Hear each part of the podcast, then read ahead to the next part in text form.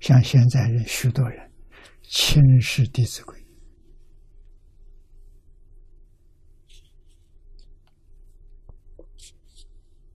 我们提倡《弟子规》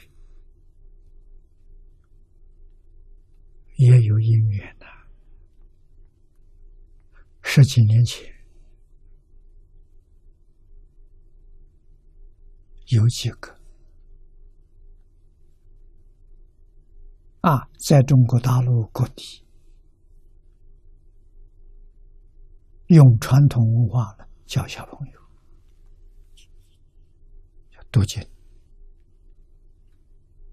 啊，小孩记忆力很好，叫他们背四书五经。啊，小孩都能够背得很熟，可是效果怎么样？这些小孩在家里头瞧不起父母，在学校里瞧不起老师。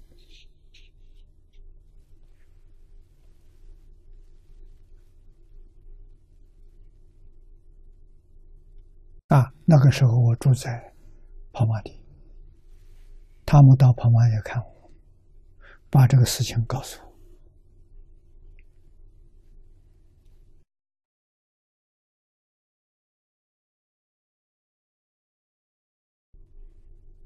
啊！我说这些事情，古时候没发生。古时候教小孩是教他念四书经，没发生这个事情。为什么现在发生？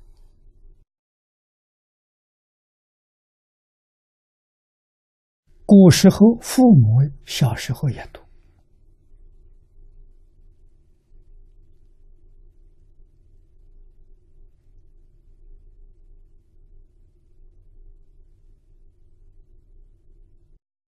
所以他问父母，父母知道。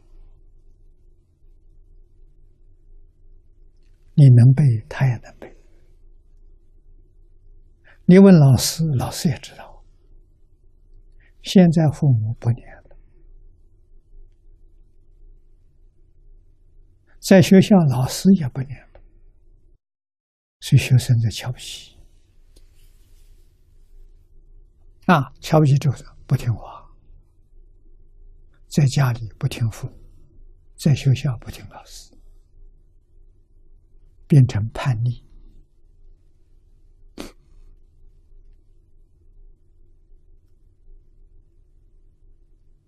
啊！来问我，我当时就告诉他：同盟养正。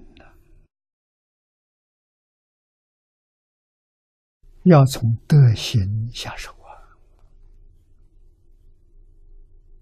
要帮助他怎样懂得做人，这个重要。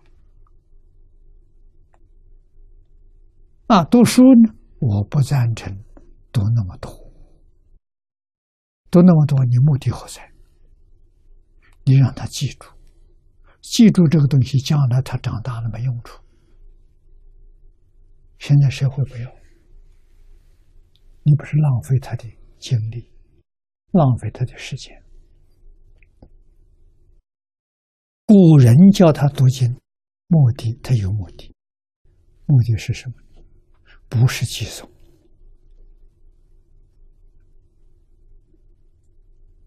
啊，目的是保持他的天真。啊，也就是天真是天然的真诚心啊！要没有东西去锻炼他，小孩也会胡思乱想，也有妄想，也有杂念啊！这个对他不好啊！要晓得读书，把妄想读掉。把杂念脱掉，啊，保持他的清净平等，目的在此地。至于书会背的，那是副作用、附带的，不是主目的。啊，主目的是帮助他修定。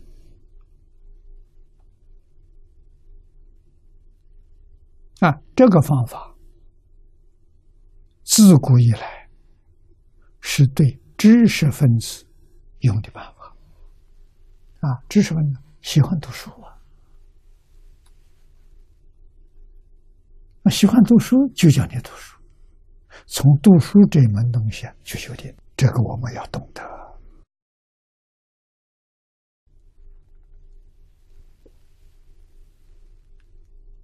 啊，最重要的学规矩，规矩在哪里？《弟子规》是每一个家庭子弟学校，我们叫家庭子弟学校，就是古人讲的私塾，私塾是家庭子弟学校，养成良好的品德。啊，同盟杨震特别重视这一点。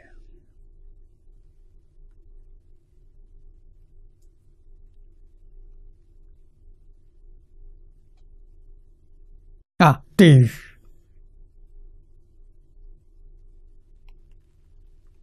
有悟性的小孩，啊，悟性高。他接触事情，他能提出问题。你给他讲，他能有悟。啊，有悟性的小孩要特别在意培养他的悟性，也就是培养他的定慧。啊，对他的教导是一门深入。尝试熏修，不让他念很多，念很多悟性就没有了。为什么？他分心了，他的精力不能集中。啊，都一样，他集中。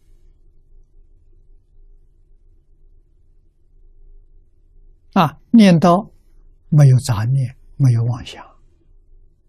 可能十几岁就开悟了，啊，古时候十几岁开悟的人很多，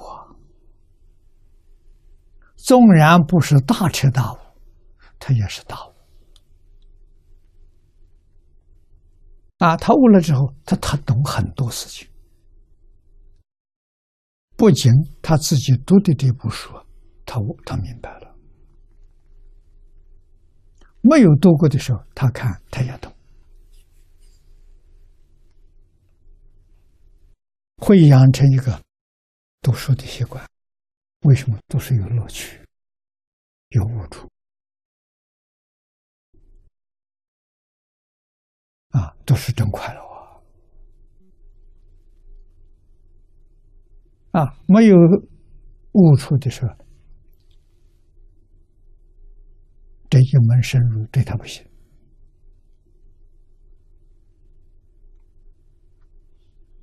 那为什么他不能得定？读到最后呢，枯燥无味，不想读。啊，那得另用一个方法，方法就是多读。啊，但是多读不是同时的。啊，一步读完了，读第二步，读不同的。啊，他有兴趣，都一样，他枯燥无味。对于有悟性的那个一一一步的时候，越深越有味道。啊，会发现经典其威无穷。啊，这学生根性不一样。用的方法不相同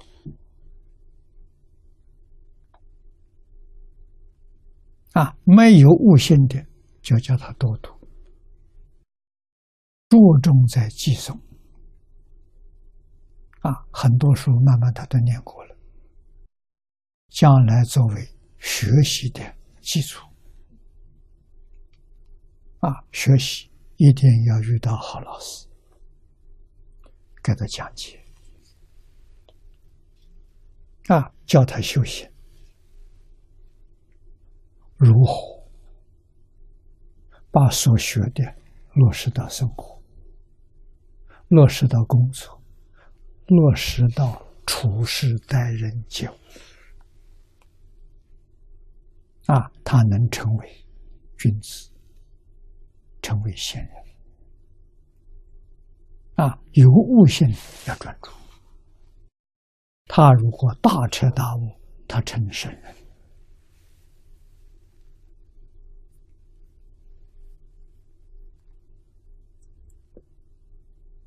孩子里面真有啊，不是没有啊。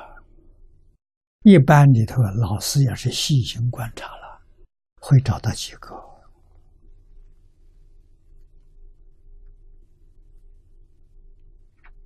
啊。所以孩子到这个世界来，真是《三字经》上所说的“人之初，性本善”。啊，教育的目标如何把这个本善保持，让他一生都不会失掉，他就变成圣人。啊，不能成圣也能成仙，大圣大贤的，啊，是社会大众最好的榜样。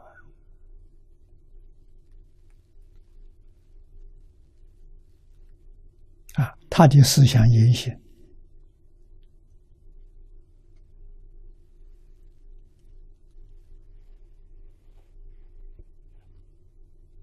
有方向、有目标啊，跟古圣先贤走的是一条路。佛法这些菩萨们，无论修哪个法门。跟成佛之道的那些诸佛走的是同样的路，这叫道。心在道上，没有越轨，